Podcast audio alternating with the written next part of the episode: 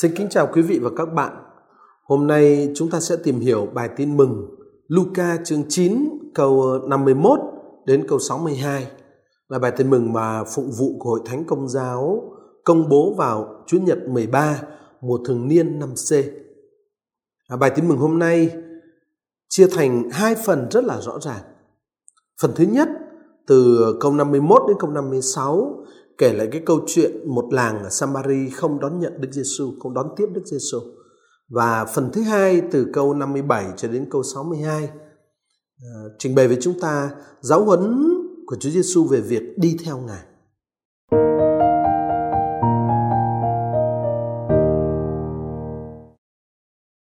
Khi đã tới ngày Đức Giêsu được rước lên trời, người nhất quyết đi lên Jerusalem. Người sai mấy sứ giả đi trước Họ lên đường và vào một làng người Samari để chuẩn bị cho người đến. Nhưng dân làng không đón tiếp người vì người đang đi về hướng Jerusalem. Thấy thế, hai môn đệ người là ông Jacobe và ông Gioan nói rằng: Thưa thầy, thầy có muốn chúng con khiến lửa từ trời xuống thiêu hủy chúng nó không? Nhưng Đức Giêsu quay lại của mắng các ông rồi thầy trò đi sang làng khác. Đang khi thầy trò đi đường thì có kẻ thương người rằng: "Thưa thầy, thầy đi đâu tôi cũng xin đi theo." Người trả lời: "Con chuồn có hang, chim trời có tổ, nhưng con người không có chỗ tựa đầu." Đức Giêsu nói với một người khác: "Anh hãy theo tôi."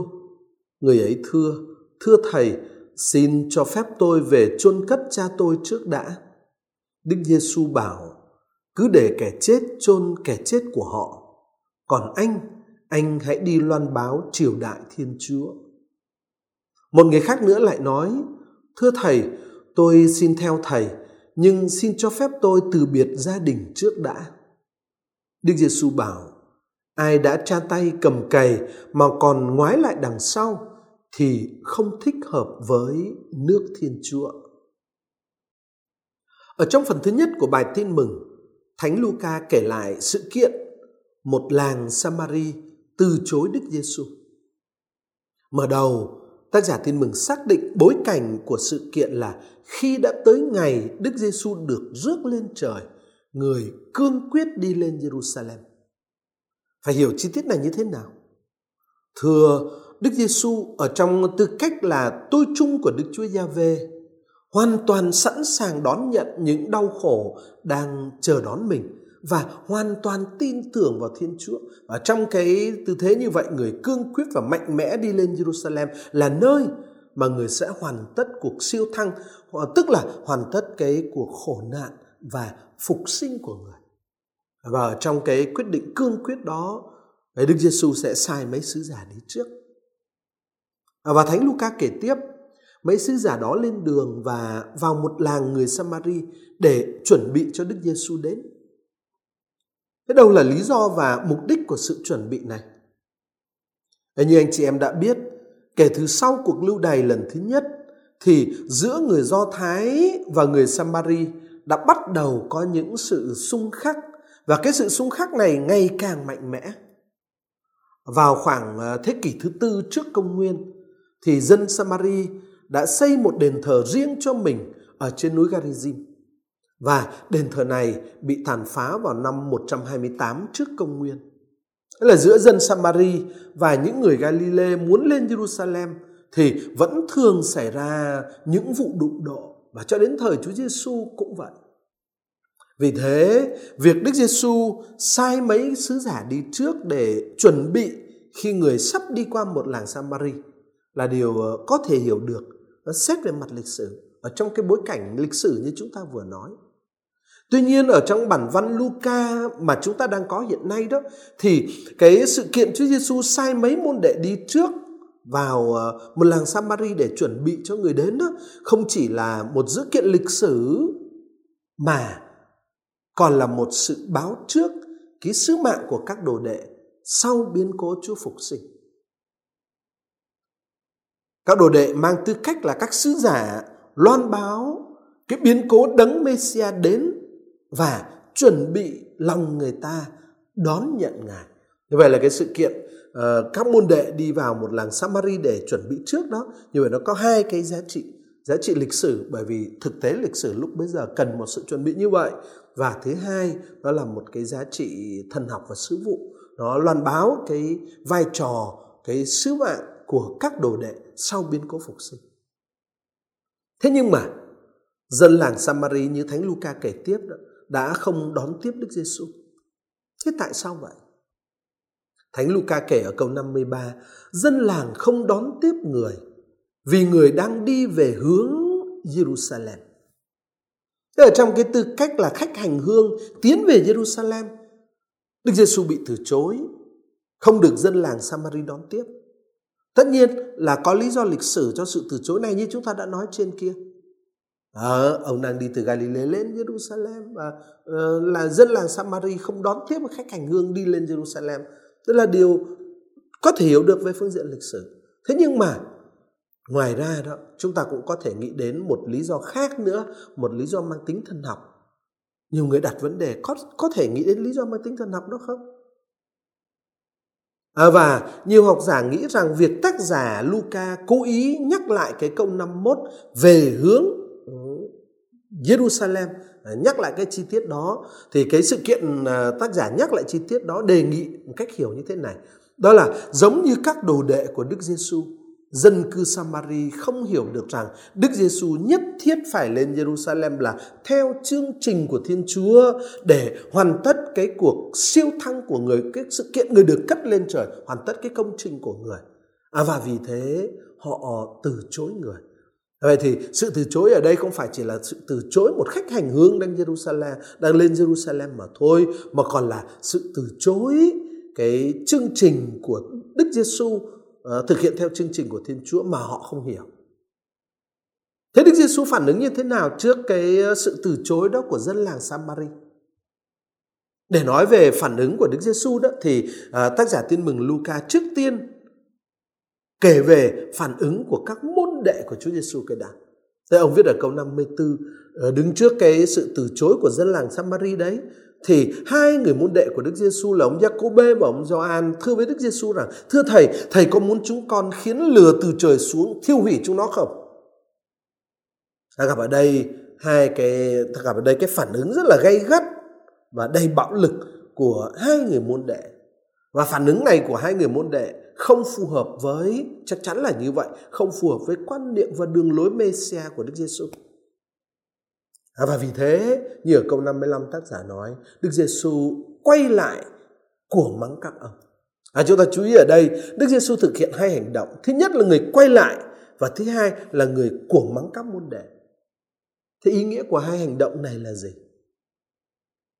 Để trước hết chúng ta thấy Chúa Giêsu quay lại Ngài quay lại là bởi vì ở trong tư cách là tôn sư, ở trong tư cách là thầy, người đang đi trước các môn đệ trên con đường hướng về Jerusalem.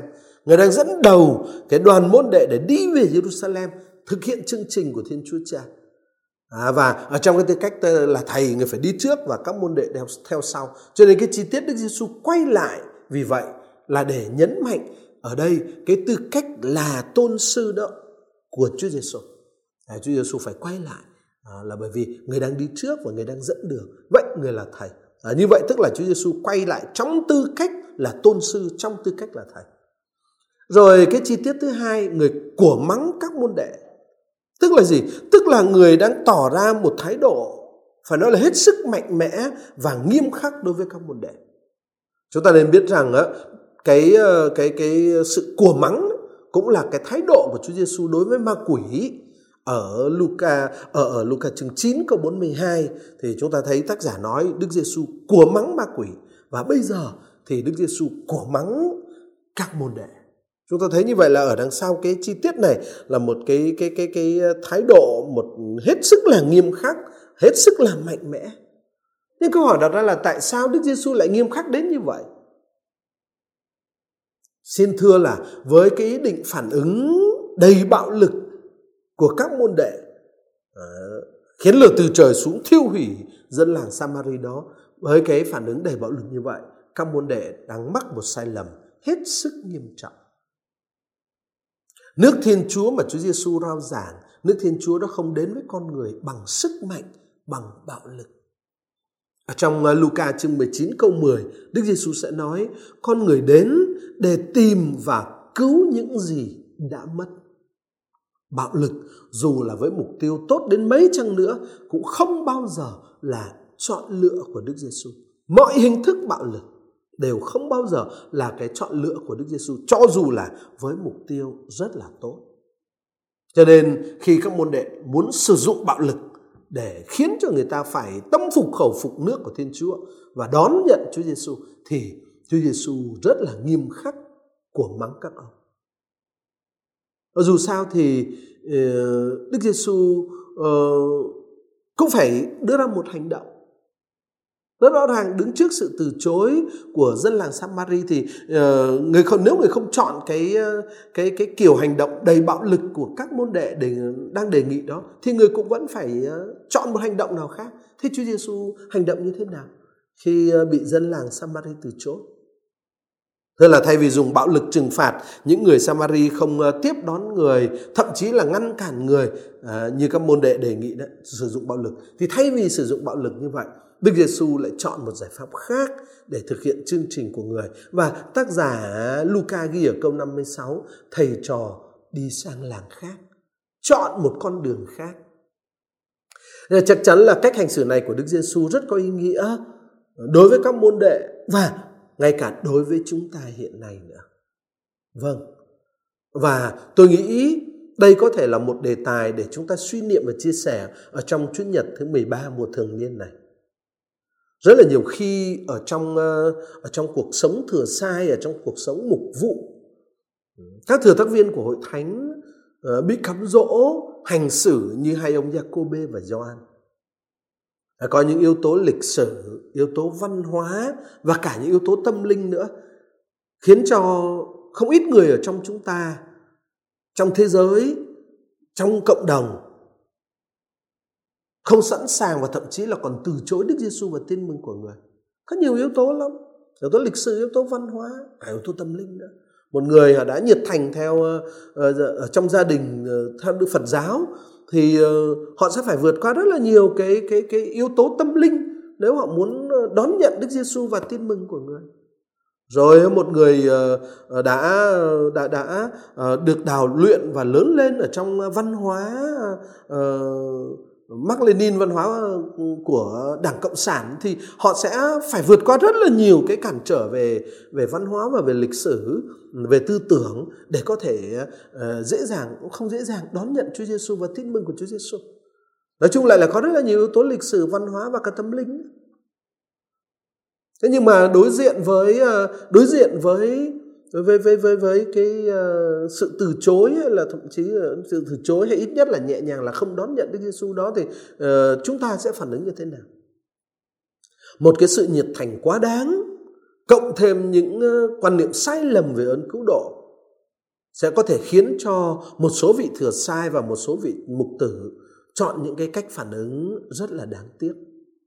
Và có khi chúng ta sẵn sàng dùng một số cái bạo lực lực bằng lời nói bạo lực bằng thái độ hay là những cái sức ép ờ, ngay cả về kinh tế, về ờ, về chuyện phải buộc người ta phải ờ, phải theo đạo để để phải chấp nhận Chúa Giêsu phải theo đạo, phải cúi đầu chịu rửa tội để có thể cưới được con gái của mình. Đó cũng là một cái cách chúng ta dùng bạo lực, dùng bạo lực để buộc người ta phải tiếp đón Chúa Giêsu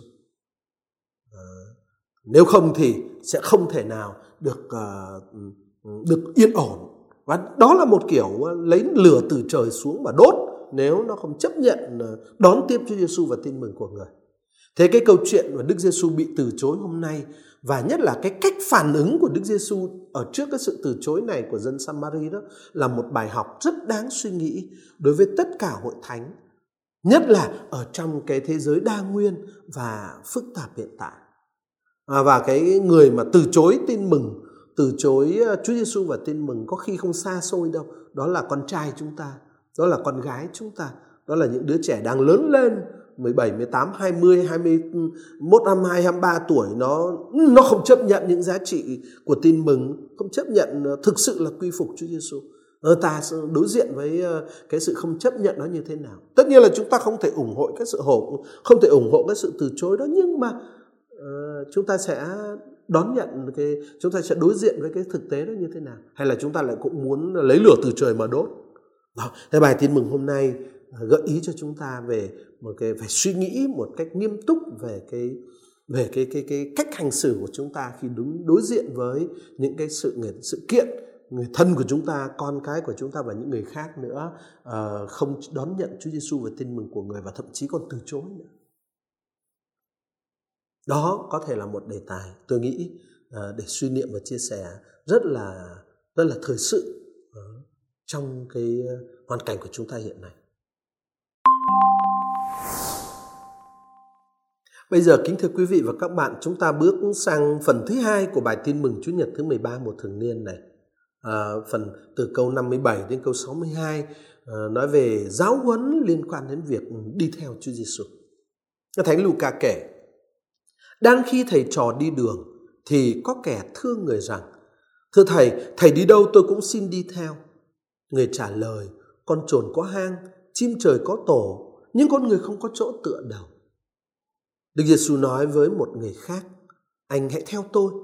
Người ấy thưa, thưa thầy, xin cho phép tôi về chôn cất cha tôi trước đã. Đức Giêsu bảo, cứ để kẻ chết chôn kẻ chết của họ, còn anh, anh hãy đi loan báo triều đại Thiên Chúa.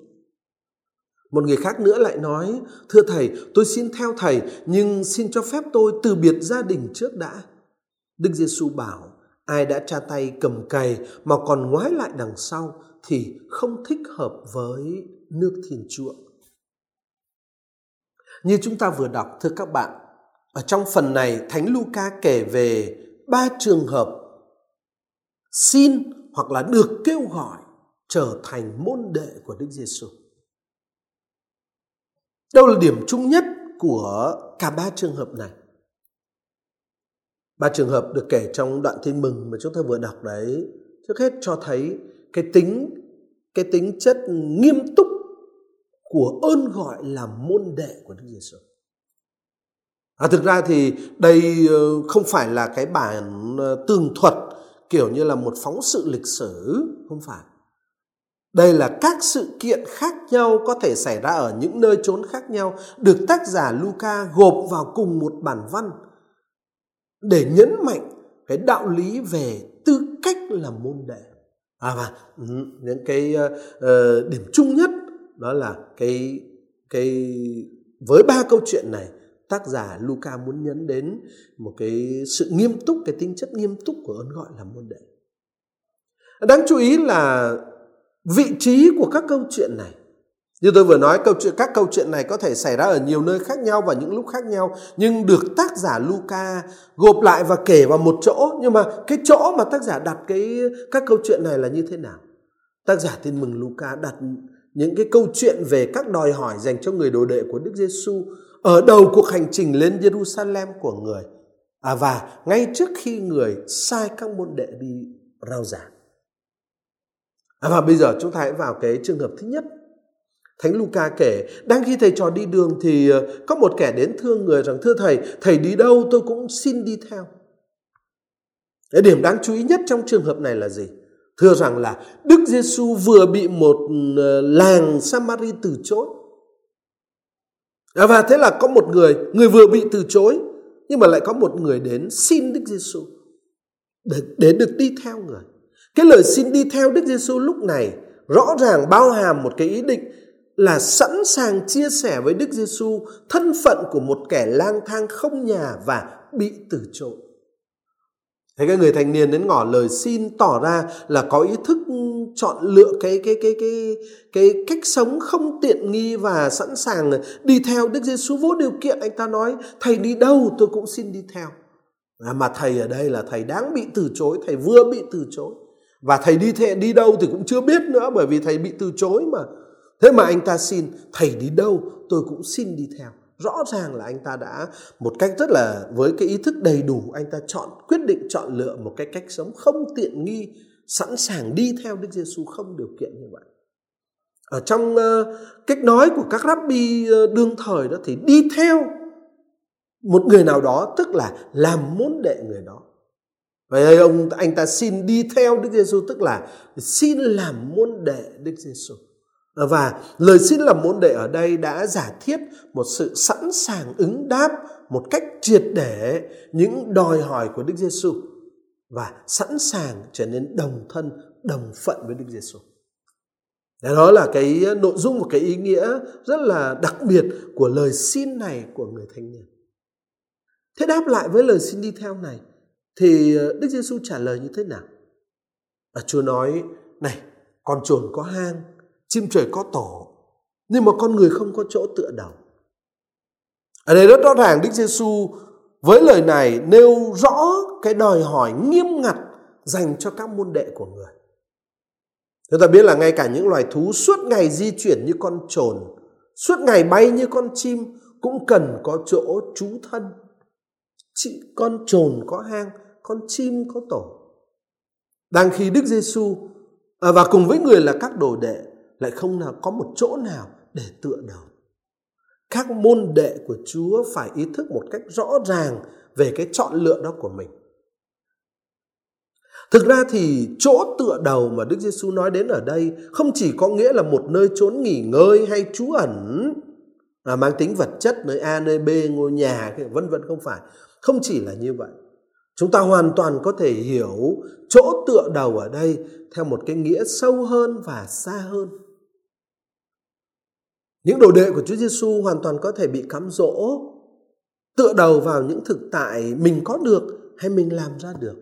Đó có thể là thực tại vật chất, đó có thể là quyền hành, đó có thể là vinh dự, đó có thể là sự nghiệp trí thức, đó có thể là sự nghiệp tông đồ Ờ, đó có thể là à, các mối tương quan và thậm chí ngay cả sự thánh thiện sau rất là nhiều năm đi đảng nhân đức hay hoạt động tông đồ nữa.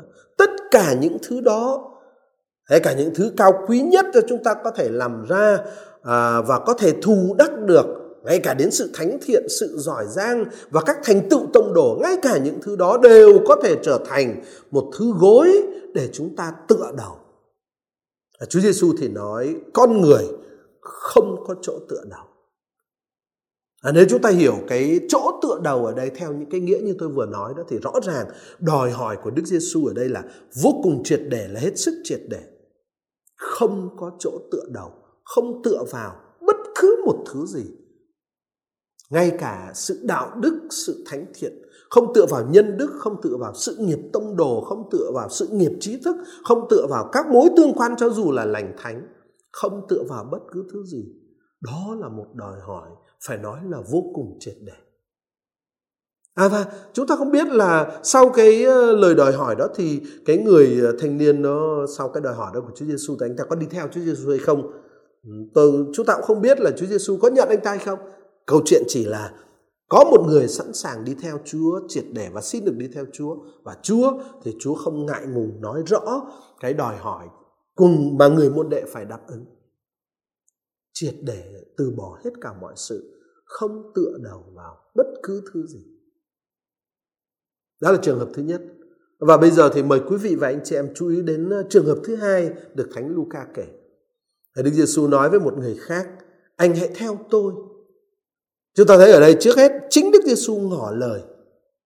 Vâng và đây là đặc điểm ờ, đây là điểm đặc biệt, đây là điểm nổi bật ở trong trường hợp thứ hai này. Chính Đức Giêsu có sáng kiến người ngỏ lời mời gọi. À, tác giả tin mừng Luca không cho biết rõ hơn về cái người được gọi này. Chúa Giêsu nói với một người, ờ, anh hãy theo tôi. Không biết là anh này còn trẻ hay là đã già, không biết anh này là học thức thế nào, uh, cao bao nhiêu, thấp bao nhiêu, có đặc điểm gì. Tác giả không nói đến bất cứ một đặc điểm gì. Bởi vì Luca chỉ muốn trình bày ở đây một trong những trường hợp có lẽ là mang tính điển hình. Có một lời mời gọi của Chúa Giêsu ờ, để trở thành môn đệ của người.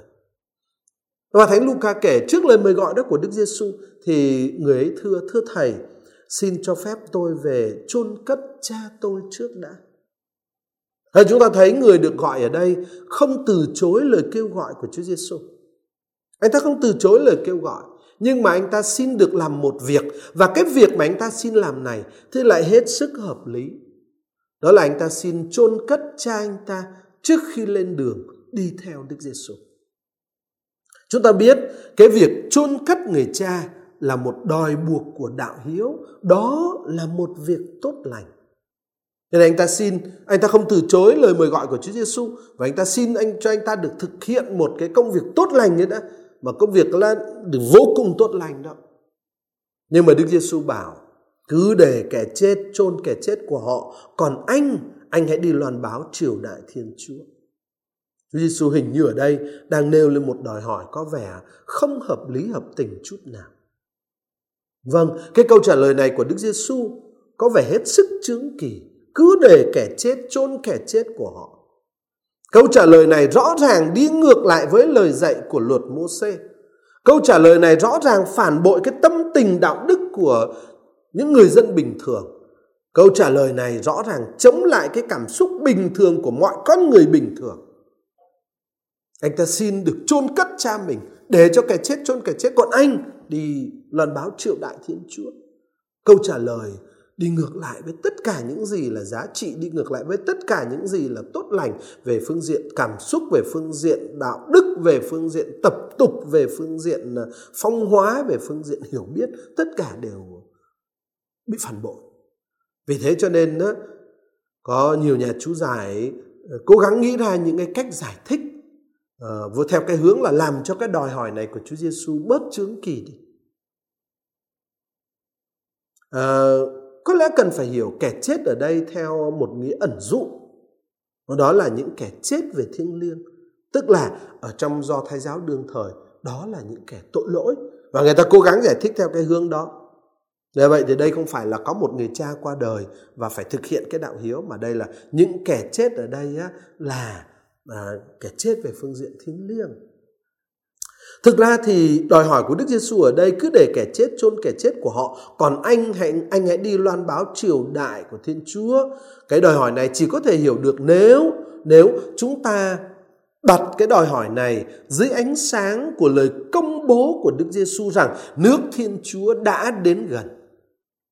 Đặt ở bên cạnh biến cố nước Thiên Chúa đã đến, thì tất cả mọi thứ khác đều trở thành tương đối, ngay cả những thứ được coi là giá trị nhất.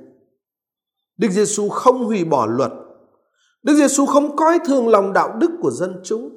Đức giêsu không xúc phạm tình cảm của người ta. Nhưng mà người muốn nói rằng nhiệm vụ loan báo nước thiên chúa phải được coi là ưu tiên hơn tất cả những thực tại khác của đời sống con người.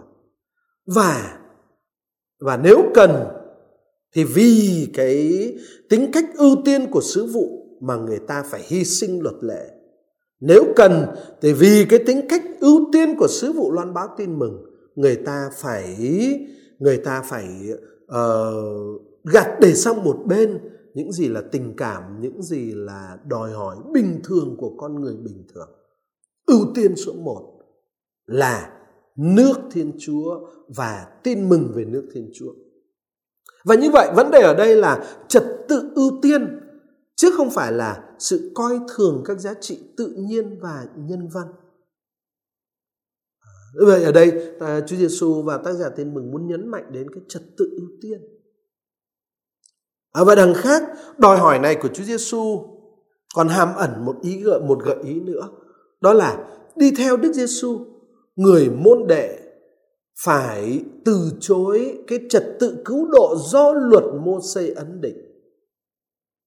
Thì theo Đức Giêsu, người môn đệ phải hoàn toàn đặt mình trong tương quan sâu sắc với Đức Giêsu đến độ lấy chính ý muốn của người làm tiêu chuẩn tối hậu cho đời sống của mình. Thành ra, ngay cả những quy định của Thiên Chúa trong luật mô xê cái quy định giữ đạo hiếu đấy cũng sẽ bị tương đối hóa khi thực tại Giêsu Kitô xuất hiện. Và đó là ý nghĩa thứ hai của cái giá trị thứ hai của cái đòi hỏi nghe có vẻ rất là chứng kỳ của Chúa Giêsu. Anh, anh hãy lo loan báo triều đại Thiên Chúa. Còn cái chuyện thi hành đạo hiếu quan trọng đấy nhưng mà nó bị tương đối hóa trước thực tại cứu độ, trước thực tại của Chúa Giêsu. À, cho nên ngay cả những lời luật của Thiên Chúa nhưng nó cũng vẫn bị coi ở trong luật Môsê đấy, ngay cả những lời luật của Thiên Chúa trong luật Môsê cũng vẫn bị coi là không được ưu tiên cho bằng thực tại Giêsu Kitô. À, trong Chúa Giêsu Kitô thì những từ cái luật lệ kia nó mới có giá trị. Nên có cái thứ tự ưu tiên và thứ hai nữa là ưu tiên đây là phải ưu tiên cho tin mừng của nước Thiên Chúa, tin mừng Chúa Giêsu Kitô loan báo. Đó là ý nghĩa của cái câu chuyện thứ hai. À, và Thánh Luca kể trường hợp thứ ba. À, Thánh Luca kể là một người khác nữa à, thưa với Chúa Giêsu, thưa thầy, tôi ờ, xin theo thầy, nhưng mà nhưng mà xin cho phép tôi từ biệt gia đình trước đã. Để Đức Giêsu trả lời với cái người xin như vậy bằng một câu rất là nổi tiếng mà chúng ta vẫn cứ uh, hay trích dẫn đó đó là Chúa nói ai đã tra tay cầm cày mà còn ngoái lại đằng sau thì không thích hợp với nước Thiên Chúa. Hình như trường hợp này về bản chất cũng không khác trường hợp thứ hai mà chúng ta vừa phân tích bao nhiêu đâu. Ở trong cựu ước thì ông Elia ở trong sách các vua quyển thứ nhất chương 19 câu 19 cho đến câu 21, ông Elia đồng ý cho ông Elise từ biệt gia đình trước khi đi theo mình để làm ngôn sứ. Nhiều người nghĩ rằng cái đòi hỏi được trình bày ở trường hợp thứ ba này đã được tác giả Luca thêm vào như một sự diễn giải rõ hơn cái trường hợp thứ hai mà chúng ta vừa phân tích hồi nãy. Tức là à, tác giả Luca thêm cái trường hợp thứ ba này là để làm cho rõ hơn trong cái hoàn cảnh sau phục sinh. Trong cái hoàn cảnh sau phục sinh thì có một cái đòi hỏi được nói đến ở câu 60 đó là uy quyền của Đức Kitô thì vượt quá uy quyền của Môse thì ở đây uy quyền của Đức Giêsu Kitô vượt quá uy quyền của Elia, một ngôn sứ cựu ước. Và có lẽ đó là điểm nhấn của cái việc ông kể lại cái chương trình cái cái cái ờ, trường hợp thứ ba này. Là có ám chỉ đến cái câu chuyện Elia và Elisa ở trong cựu ước trong sách ca vua quyền thứ nhất. Thế tóm lại, điểm chung của cả ba trường hợp được kêu gọi trở thành môn đệ ở đây là gì? Thừa trước hết, điểm chú ý là trước khi trình bày cái sự kiện Đức Giêsu sai 72 môn đệ đi rao giảng thì tác giả Tiên mừng Luca kể lại ba cuộc đối thoại cho thấy cái tính cách triệt để của những đòi hỏi mà Đức Giêsu đưa ra cho những ai muốn làm môn đệ của người. Để cái chúng ta chú ý cái vị trí. Sau khi Chúa Giêsu bị từ khước và trước khi Chúa Giêsu sai các môn đệ đi rao giảng thì ừ, tác giả Luca kể ba cái câu chuyện về ơn gọi này để cho thấy cái tính cách uh, triệt để của những đòi hỏi mà Đức Giêsu đưa ra cho những bất cứ những ai muốn làm môn đệ của người. Người môn đệ của Chúa phải đặt cái nhiệm vụ loan báo nước Thiên Chúa trên tất cả mọi thực tại khác. Và tôi nghĩ đó cũng là đòi hỏi dành cho mọi người và mỗi người chúng ta trong hoàn cảnh hiện nay. Trong mọi giai đoạn của cuộc sống, dù là À, giáo hoàng dù là giám mục dù là linh mục dù là tu sĩ hay là giáo dân bình thường dù là nam hay là nữ dù là già hay là trẻ thì chúng ta cũng đối diện với cái đòi hỏi mà Chúa Giêsu nêu lên trong ba trường hợp này của tư cách là môn đệ của Chúa. Chúng ta phải đặt cái nhiệm vụ loan báo nước Thiên Chúa trên tất cả mọi thực tại khác ngay trong đời sống gia đình thôi. Chúng ta phải có nhiệm vụ loan báo tin mừng nước thiên chúa cho con cái chúng ta. Và cái nhiệm vụ đó phải được ưu tiên hơn là những nhiệm vụ như uh, làm ăn kinh tế là những nhiệm vụ như là uh, đáp ứng cái cái cái cái những đòi hỏi của đời sống uh, kinh tế đời sống cảm xúc đời sống tâm lý. Ừ.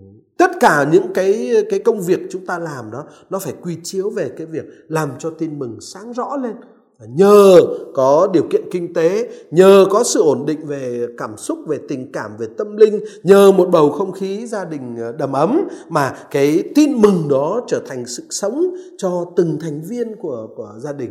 Thì chính ở trong cái nhìn đó chúng ta mới cố gắng đi làm ăn này, chúng ta cố gắng xây dựng một cuộc sống gia đình hài hòa nhưng mà tất cả đều đều ờ, đặt ở dưới cái nhiệm vụ loan báo tin mừng nước Thiên Chúa cho chính mình, cho chính những người trong gia đình của mình và mở rộng ra trong cả cộng đồng. Đó là đòi hỏi dành cho mọi người chúng ta. Kính thưa quý vị và các bạn, ừ, bài tìm hiểu tin mừng Chúa Nhật 13 thường niên 5C hôm nay uh, kết thúc tại đây. Uh, chúng ta cảm ơn Chúa, chúng ta cảm ơn nhau Nguyện xin Chúa Cứu Thế luôn ở với tất cả chúng ta và hẹn gặp lại quý vị trong các bài tìm hiểu tin mừng Chúa Nhật kế tiếp. Xin kính chào quý vị và các bạn.